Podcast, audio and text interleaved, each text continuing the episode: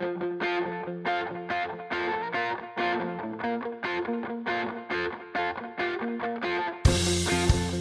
are listening to your new Puppies Podcast, starting you and your dog off on the right paw. Here's your host, Debbie Salento.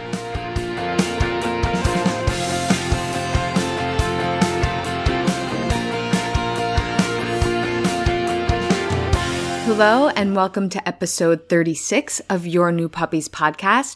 I'm Debbie, and today we're going to talk about four mistakes that new puppy owners make. So hopefully you can avoid them. And then, of course, we'll talk about what you should be doing instead.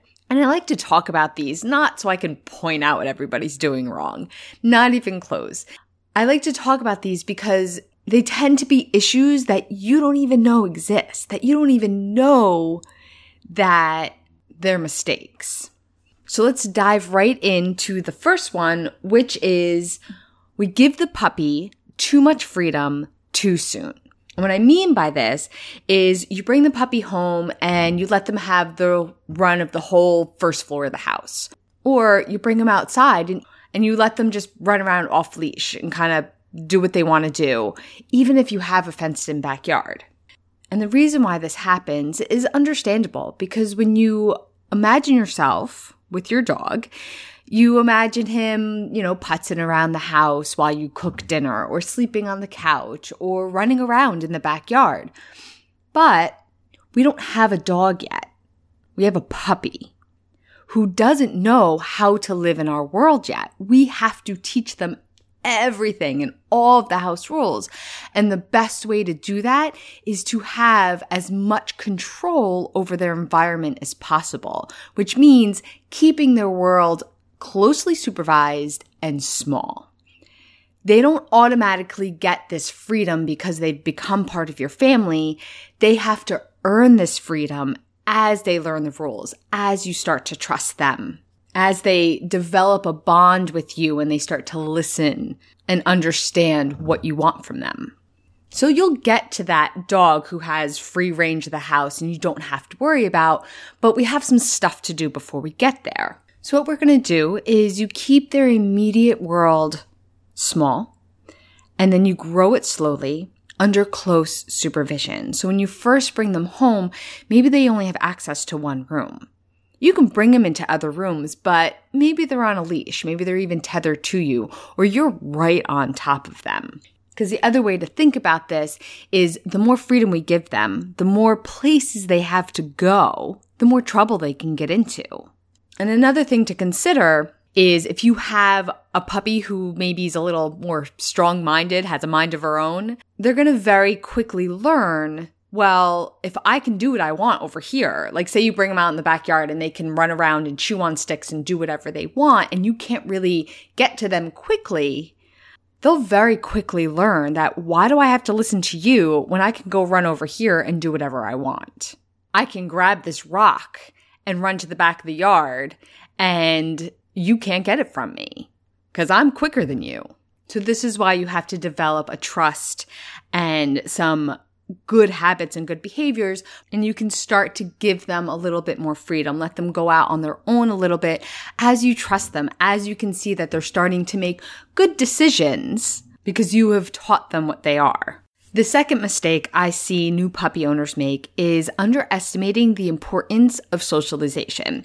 So there's kind of two parts to this. First, a lot of times when we think socialization, all we think about is, oh yeah, I'm going to let my dog play with other dogs, which is part of socialization, but it's only a small part of it. When we talk about socializing your dog, you want them to learn how to interact with their entire environment. So that includes people, places, sounds, textures, grass, stairs, being handled by humans. All of that is part of your dog's socialization, as well as playing and learning how to interact with other dogs. The second part of this is we need to do socialization early. The prime time, the most effective time for socialization, so exposing your dog to all different things, is between the ages of 3 to 16 weeks.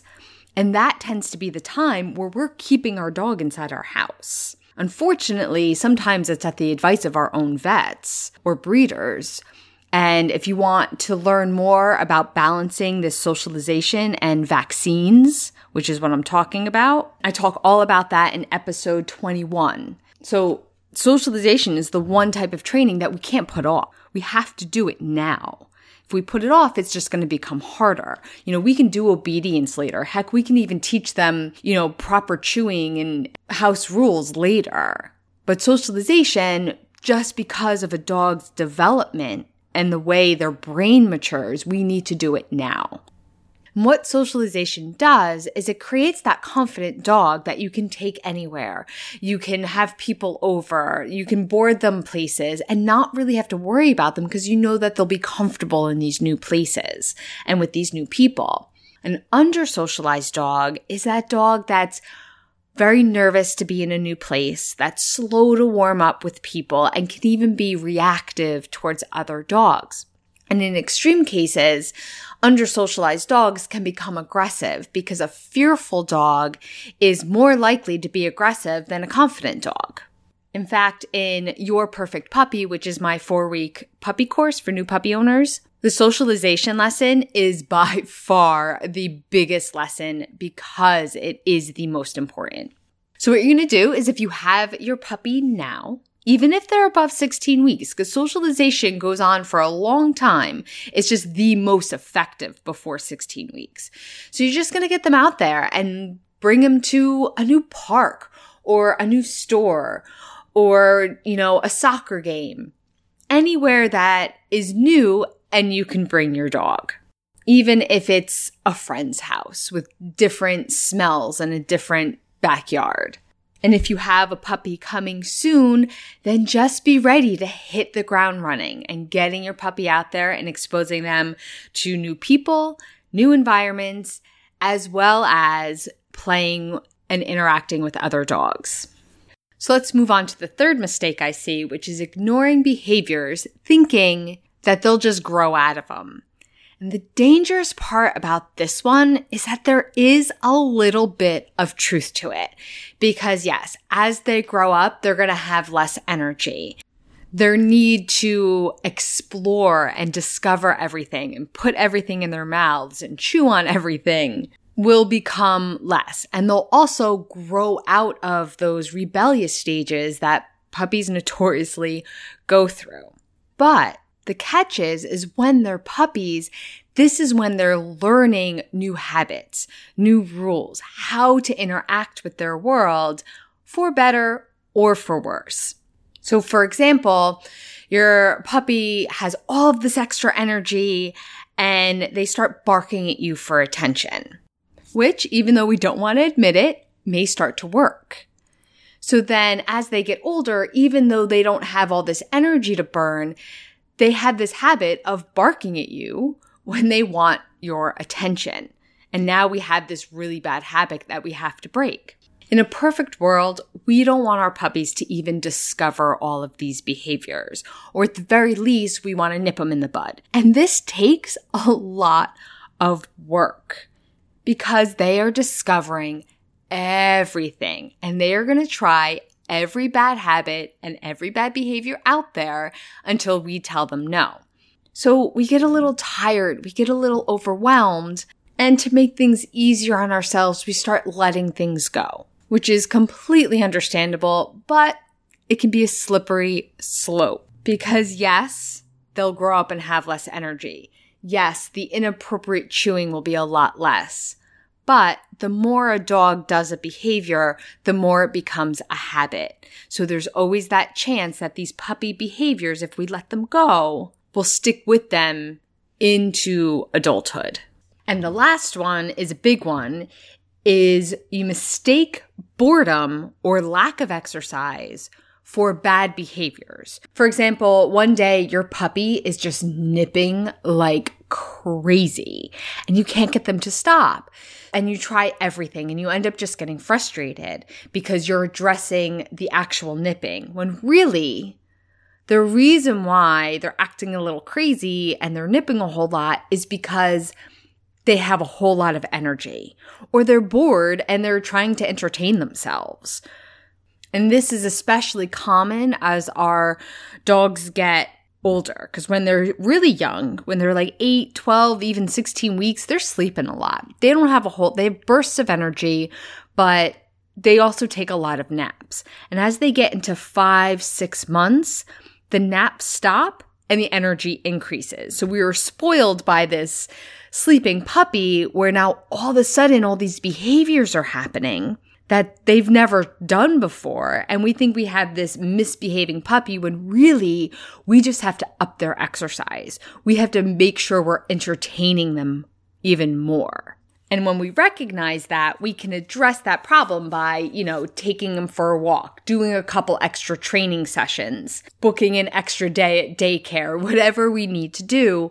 Otherwise, if, you know, all of a sudden they're barking at us for attention or they're nipping more or they've all of a sudden started chewing on the couch, so we stop them from doing one behavior, they're going to jump to the next. Because really, what they're trying to do is to entertain themselves or release this energy. So we're just putting band aids on the problem and not addressing that underlying problem that would resolve all of these other behaviors. Because remember, a tired dog is a good dog always.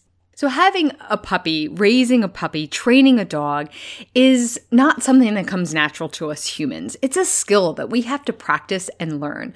So there's going to be a lot of mistakes that we make. These are just four common ones that I see that are easily avoidable if you're aware of them. So that is all I have for you today. I will be speaking with you soon. Bye for now.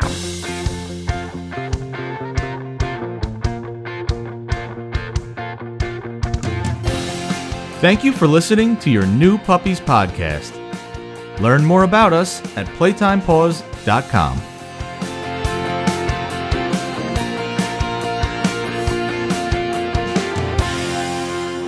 Hello, Debbie here. I just wanted to pop back in to let you know about my brand new four week puppy course.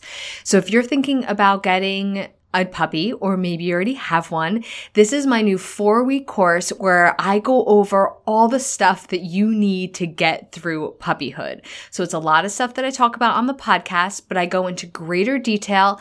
And throughout the course, you have direct access to me to answer all of your questions. And there's even an option for a one-on-one training video session with me throughout the course. So if you're interested, you can head over to playtimepaws.com forward slash puppy. And I hope to see you over there. Bye for now.